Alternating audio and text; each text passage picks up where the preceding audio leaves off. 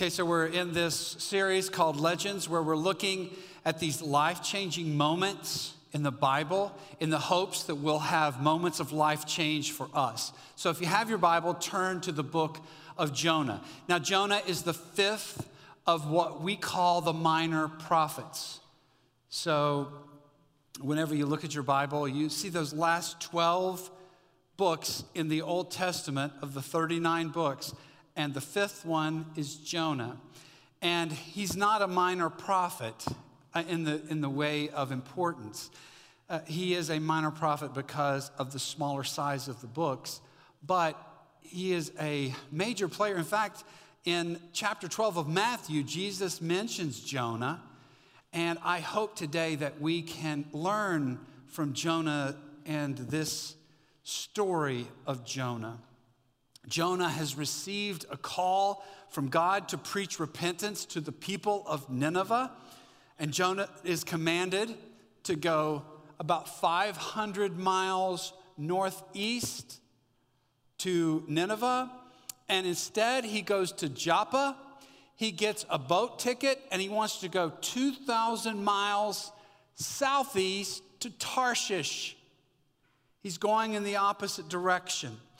That word Joppa sounds a little familiar to you from the New Testament. Peter had a similar command at Joppa, and God said to him, Don't call unclean what I say is clean. So his disobedience, he's getting on the boat, and a great storm comes up, and his disobedience finds judgment, and he is in down underneath and all of those who are panicking up on the deck are trying to figure out what in the world is the reason for all of this. So, a, a, lot of idols and false gods come into play in the story, but they finally figure out, and of course, Jonah knows, he knows why, what's going on. He says, Hey, I'm on the run from the one true God. I should have gone to Nineveh, but we're being punished because of this. And by the way, he asked them to throw him over. Did you ever realize you think, Jonah, if you really believe that, why don't you just take a run and jump off? He asked them, he said, Why don't you throw me over? They still kind of go back and forth a little bit. And then finally, Jonah uh, jumps, uh, they finally throw, he's tossed into the water, and the storm broke after he was thrown into the water.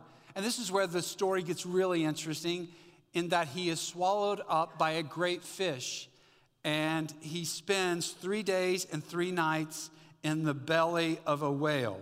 And Jonah awoke in the belly of this fish and cried out to God. And he confessed his disobedience and he told God that he would accomplish the task the Lord had called him to do.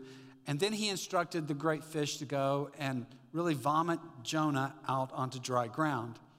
But even though Jonah preached to the people, he was not happy. And so he climbs up to the top of a mountain to watch the Lord destroy the city. That's where we join in, where we're going to read this morning in chapter 4, verse 11. I'm so thankful that scripture doesn't hide the scars of its heroes, and we're going to see that today. Verse 1 But it displeased Jonah exceedingly, and he was angry. And he prayed to the Lord and he said, Oh Lord, is not this what I said when I was yet in my country? That is why I made haste to flee to Tarshish. For I knew that you are a gracious God and merciful, slow to anger and abounding in steadfast love and relenting from disaster. Therefore, now, O Lord, Please take my life from me, for it is better for me to die than to live. Interesting, isn't it? That he is saying, Oh God, you are exactly who I thought you were and who I knew you to be. You're just too good. I knew you would do this. And he's complaining that God is just too kind and too good. And the Lord said, Do you do well to be angry? This is where Dr. Phil got the term. How's that working for you? So he turns to the Lord, and, and the Lord says, Do you do well to be angry? And Jonah went out of the city and sat to the east of the city and made a booth for himself there. And he sat under it in the shade till he, uh, he should see what would happen, so he could see what would happen to the city. Now, the Lord God appointed a plant and made it come up over Jonah that it might be a shade over his head to save him from his discomfort. So Jonah was exceedingly glad because of the plant. Now, you might want to underline that because that's the only time in the whole book of Jonah when Jonah is happy. That's it right there. That's all you get. He's glad because of the plant. Got that? But when dawn came up the next day, God appointed a worm that attacked the plant so that it withered. And when the sun rose, God appointed a scorching east wind, and the sun beat down on the head of Jonah so that he was faint. And he asked that he might die and said, It is better for me to die than to live. But God said to Jonah, Do you do well to be angry for the plant? And he said, Yes, I do well to be angry, angry enough to die. Third time he's talked about how miserable he is. And we can't quite understand in our language the intensity in the Hebrew of what Jonah would be saying, angry enough to die. And the Lord said this You pity the plant for which you did not labor, nor did you make it grow, which came into being in a night and perished in a night. And should not I pity Nineveh, this great city in which there are more than 120,000 persons who did not know their right hand from their left, and also much cattle. Isn't it interesting that Jonah's, this book of Jonah, ends on a question? Father, I pray today that you would give me the words and help us to know your word. Help us to know you more because we have been with you. I pray, Father, that you would help me in everything I say Help us, Lord, to know you more. In Jesus' name, amen. Jonah is not some reluctant, unbelieving person. He is a passionate prophet who knows the Lord. He happens to be a prophet in a place where history never dies. A prophet who loves his people. That is when he is saying, Therefore, O Lord, take my life, because he sees the people, the people of Nineveh. This is not minor in its intensity. It's not apathy Jonah not wanting to do what, what is best for his people. It is not making sense to Jonah. You see, there are centuries that have been locked into hate and prejudice. And this deeply reactive moment when he knows that the people who are in extra biblical uh, literature, we know the Ninevites have been ruthless. They've murdered many, many people. They are a ruthless people. In fact, there's some extra biblical literature that shows that they would cut off, they would go into a place, invade it, they would cut off the heads of those who were the intellectuals of the community, and then create a pyramid with those heads. They were ruthless. And Jonah knows who these people are, and he doesn't want to go hated, a hated people. You can become so entrenched in what you think, in what the culture thinks, in what the world says, that you can become callous about the instructions from God. When you know something to be right and you've been told what to do, when you've been told what to do by God. Now, listen to me, this is a truth. You always will keep moving. You will be moving. You'll either be moving towards what God told you or you'll be running from it 2,500 miles. Students, listen to me. You're about to go, some of you are just sophomores and juniors, but and you go off to college, you will have this same dilemma. And you will keep moving. You will either move towards what God is calling you to, or you will move away from it. You'll go on the run from it. I want to encourage you today to listen to the Lord and what He's instructed. There's a famous atheist in the last century who was kind of confronted with this question. He was very public, he was very well known as an atheist. He was quite a philosopher, and they said, Now, let's just, just for a moment, just say there's a God, and when you die, you get to heaven and you realize that He exists. What will you say to Him? And he said, I only have one question. Why didn't you give me more evidence? Romans 1 in our Bible says, It is not the lack of evidence that is our problem, it is the suppression of the evidence that is our problem. We see, we hear, we would rather suppress it than acknowledge the evidence. Here's three things I want us to know about Jonah, and I want it to be for us to learn the lesson of this story, Jonah. First thing is this Jonah is out of touch with his surroundings. Arise, go and cry. Arise, go and cry. Arise, go and cry. Go, Jonah. Three times he tells him, Go to Nineveh. Go, go. But he had lost touch with his surroundings. He was blinded to what was going on due to what was expected rather than what God had asked him to do. This is why it's so important that you and I be mindful of what God is saying to us in this day and age where we live and that we be in touch with what He is saying. And we, most of the time, listen, in our culture, it will be to do the unexpected thing. Because the expected thing is to return evil for evil. The expected thing is for you to talk however you want to talk, or however everybody else is talking at school, or how everybody else is talking on Instagram, or saying whatever else everybody who looks and acts like you is saying. But God is calling you to be more in touch with your surroundings and to do the unexpected thing. As a young parent, do the unexpected thing because all of your peers are doing the same thing.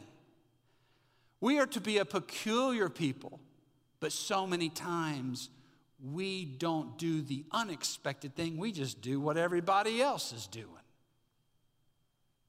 And so I encourage you today the storm is all around us.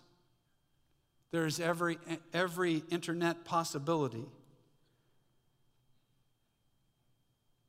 We return evil for evil. We lie to justify the ends. We have lowered the bar of integrity for every human reason just to make us feel better. Don't let your hearts grow cold to the things of God in this day. There is a menu being offered to us that is anchored in sin and justified by feelings that are as prominent in our culture as the air we breathe. And in the name of doing what, is, what feels right, we don't even ask the question, what is right to feel? We are led by whatever feels right. It's very interesting. Now, as a pastor, my heart aches because as a pastor, I'm seeing the parenting and the and marriages and the talking and the angry, anger and the lying to others and ourselves. And I think we have lost touch. You know the whole book of Jonah? It begs this question How will you respond to the word of God and the will of God? That's really the question of the whole book. How will you respond to the will of God and the Word of God when you're confronted with what God is asking you to do in the world in your, with your one and only life? And it's important how we act. We are bombarded, we have lost touch. I was going to a Promise Keepers many, many years ago, going to Chicago, and there was a whole bus of us, so we stopped at a place to eat uh, lunch on our way up. And uh, so we all go, we, and Ben and I, a friend of mine, Ben, we went into a Pizza Hut, and we went in together. And you guys know Pizza Hut, it's, it's a buffet, and I think it's age dependent. And at this place, it was zero, 10. So if you're 10 and below, I think there was one price and there was another for everything else. So I remember we were up and we, we, we sit down, and there's a family right over here next to us. And they were taking their order too. And uh, the, the man uh, was, kind of, the lady was kind of getting the order, and the, the father, what I thought was the father, uh, she said, it, it, and he said he's 10 to get in him in on the pricing of the zero to 10, I guess. And, uh, and the, the little boy said, well, Dad, I'm 11. And, uh, and the, the little, and, and the man kind of, you know, kind of slapped him. It was kind of awkward moment with the waitress. Okay, yeah, he's 11, all right. She walks away, he slaps him again. What are you, what are you doing? He goes, Dad, I'm 11. And he said, Well, she didn't know that. Here's the thing what is that man going to say to his son when he is older to correct him when he lies to deceive his own father? What is that father going to say to his son?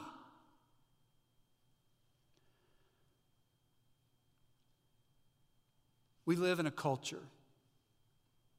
Everything is right and left, and we have forgotten there is an up and a down. We're all thinking in a way where just the culture. You can become so out of touch with your surroundings that you can lose perspective of what God has planted inside of you. I heard a man many, many years ago. I'm rushed for time here, but I never forget 25 years ago, I heard a man say this. It sounds like something I'd heard 25 years ago, so just hang on to me, all right? He said, Immorality is always preceded by impiety.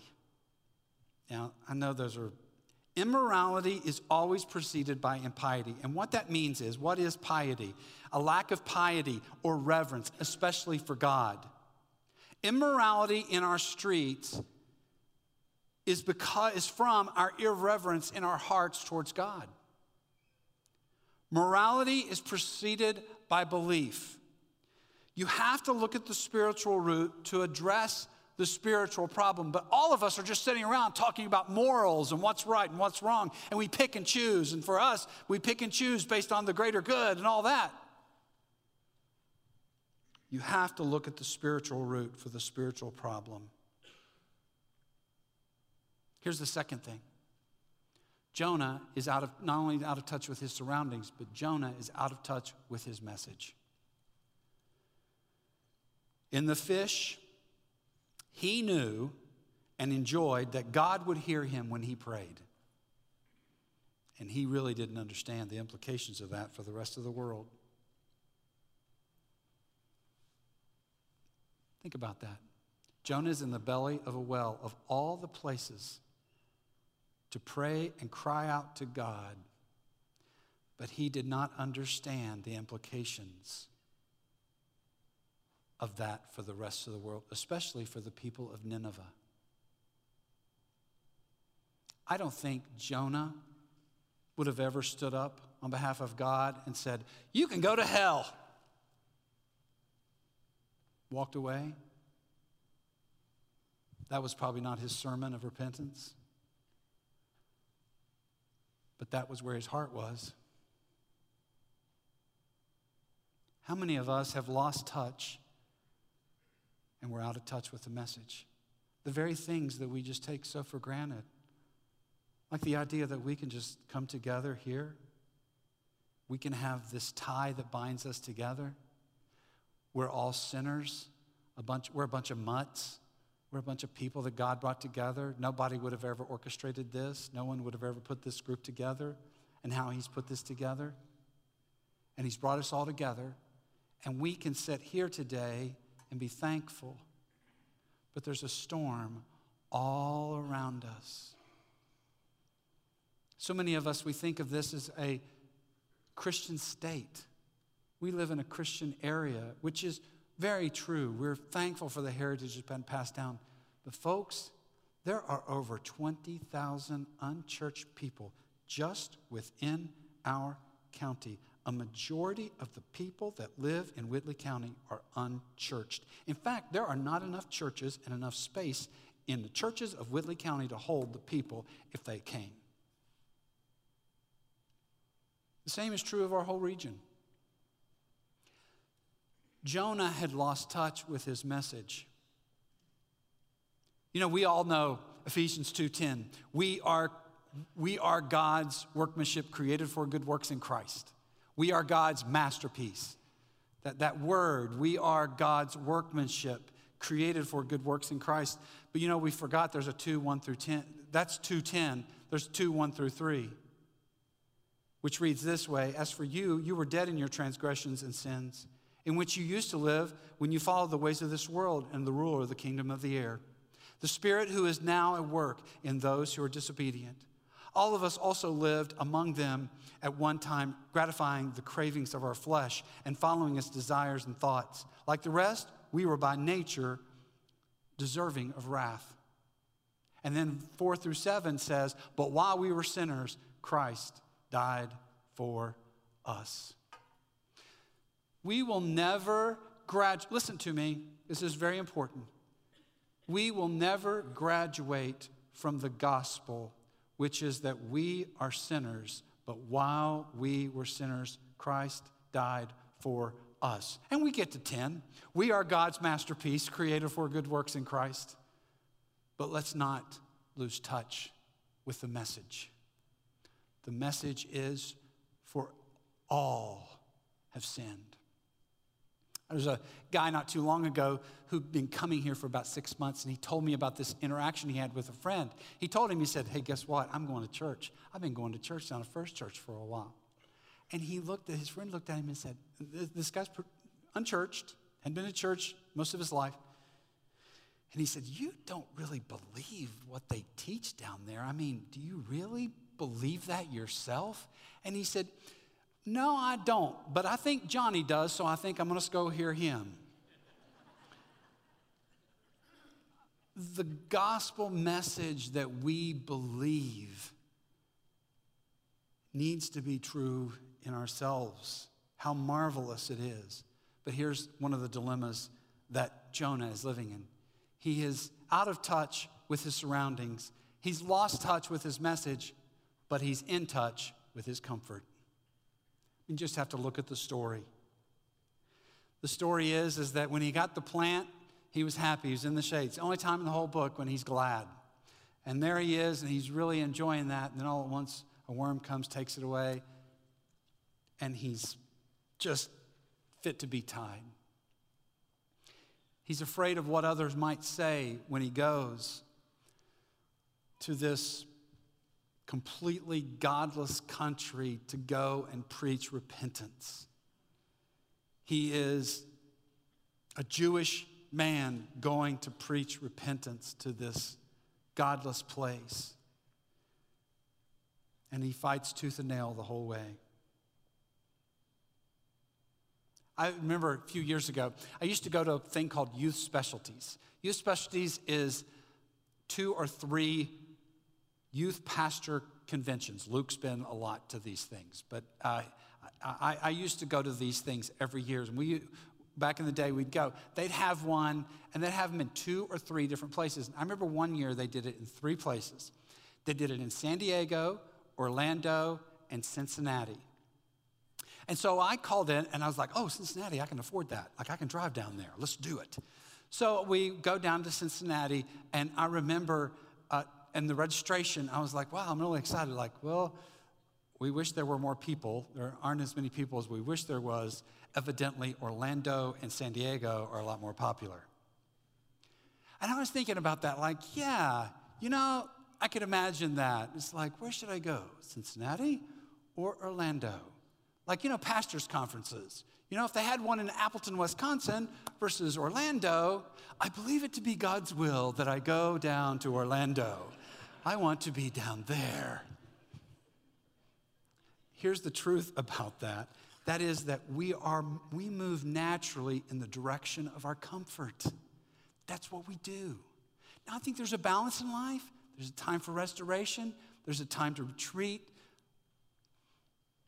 but you can't spend your whole life just in retreat. God tells us to go outside of our comfort into arenas of discomfort. In fact, in Deuteronomy 8, you see God's warning to his people. He's promised them this promised land, milk and honey. It's going to be awesome. It's going to be amazing. You haven't even seen it yet, but it's really going to be amazing. But he warns them in Deuteronomy 8, he says, Be careful because it's going to be so nice that you might forget me. Boy, that's, be careful. Be careful because you might forget me. And I pray that we don't lose sight. Now, I have a confession for you as a dad today. Just as a dad, I have two daughters, both of them are in their 20s. My oldest daughter, Victoria, uh, graduated, and then after she graduated, she has gone uh, with Habitat for Humanity. She's worked there for like, I think, five years. Is it five? Five years. And uh, so anyway, she, she was, she's the head of their faith engagement. She does a bunch of stuff. She's even worked with churches and all this. And along the way, as a dad, all along, I was like, okay, that's good. Go with Habitat. But every once in a while, I'm like, hey, you had to warm up that resume. You know, make some money, go out in the marketplace, do some stuff and uh, really like because I know you. You're very driven. You're wonderful. You're very honest. You speak well. You do all these things, all these great things you're doing for Habitat. You, you know, you could make some money doing that. And she's like, Well, I really love the mission. I really believe in what they do. Pastor Dad. I Brianna, who graduated three years ago from IU, their School of Education, special education, elementary education. And so, you know me, leader dad. Leader dad is saying things like, hey, make sure you get into the right orbit. Get in people that have the best practices and do all those things. And like, you can learn from the best and like get in that orbit and uh, like figure out the best practice. Put some of that stuff you learned into practice and really figure it out. Then you can maybe go make it. No, no, gee, no, where I'm going to go to the disenfranchised, I want to cross racial uh, boundaries, I want to go to the poor. Okay, we can do that for a year. No, no, three years later, she's at the most complex school in the whole region. It is an amazing place that is incredible, it's an incredible need. Uh, she had, she's had a couple of, ex- she's a first grade teacher. She's had expulsions out of her class. I honestly, I think it's interesting. I would, when I, the first day of school, I don't know if I've told you guys this or not. The first day of school, first grade, I show up. I got kicked out of class the first day of school. Have I told this story?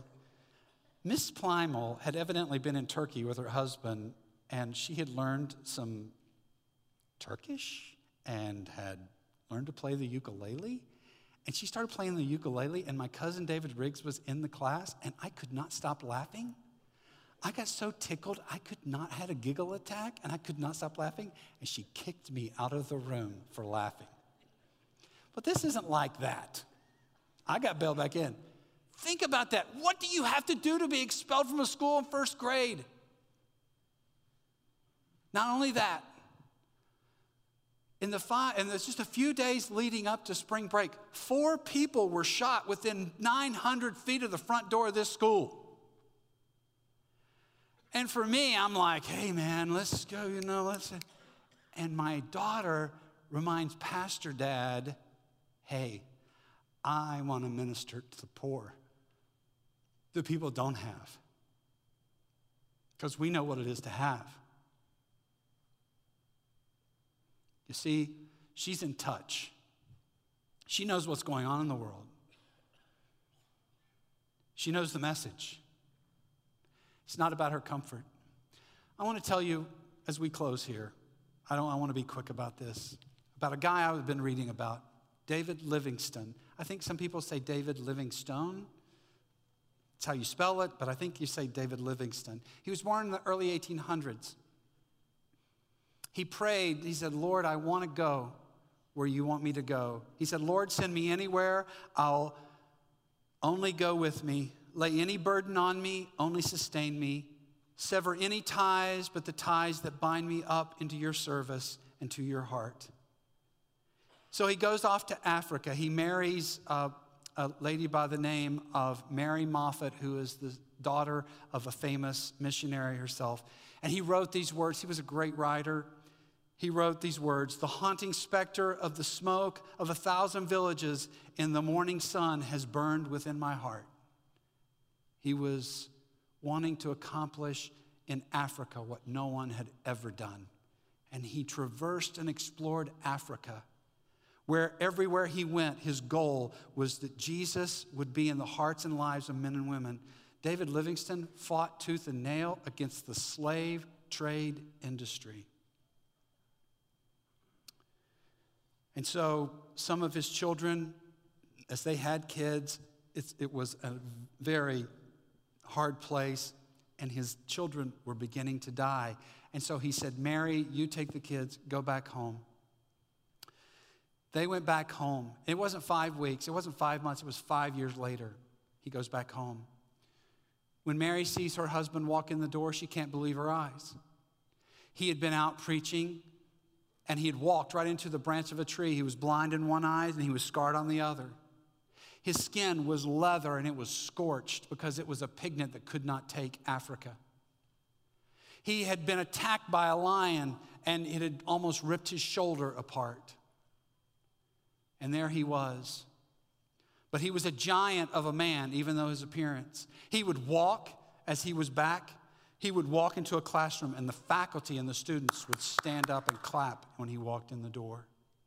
He was greatly revered, and so revered that there was a guy named Henry Stanley who went to Africa. As he was back home, uh, he said, Look, the smoke from a thousand villages are calling me back. I'm going to go back. He goes back over, and Stanley wants to follow him. He can't find him. Finally, Livingstone, uh, you know, he, he goes back, and his wife joins him. And on the day that she, Mary, shows up, she contracts a horrible disease, and days later, he loses his wife and he buries her in Africa. And this is, he knelt, and this was his prayer he said, My Jesus, my King, my life, my all. I again consecrate my life to thee. I shall place no value on anything I possess or in anything I may do except in relation to thy kingdom and to thy service. And he buried his wife. He went back to his camp where someone had played a cruel joke and taken his medicine. And while he was still praying, he got on his knees. He said, God, you promised me that you would always be with me. I need that medication if I am to continue preaching the gospel. Henry Stanley comes walking into the village. He comes up to him and he says, Who are you? And he, Stanley says the famous words, Mr. Livingstone, I presume. And so Stanley told him two things. One, I'm an atheist. Don't try to convert me. I'm fine. Two, here's your medication. Four months later, Stanley gave his life to Christ, and he wrote two huge volumes about his travels across Africa and about Livingstone. After years and years of preaching, he's preaching from a stretcher one day, and he's taken back he says, I need to go to bed. He goes back, and his African helpers, Susi and Chuma, they help him, and he says, I want to pray. He helps him to his knees. He starts praying. He goes, they come back in, and they say, Wanna, wanna. And they realize he's dead. See, David Livingstone died the way he lived in touch with his surroundings, in touch with his message, and out of touch with his own comfort. And today, I don't know where you are this morning. I've asked Holly to sing this song. It's a song that I've been listening to for about a year. It's been very convicting for me. And I want us to marinate as she shares this song because every person is different here. And what God is calling you. You see, so many people in our culture, it's not moral. Everybody says it's moral. It's not moral, it's spiritual. Get in touch with the heart of God where there is grace and mercy that can change even the most resistant in this whole world. God can use us in the toughest situations, in the hardest hearts you ever run into. Consider that right now.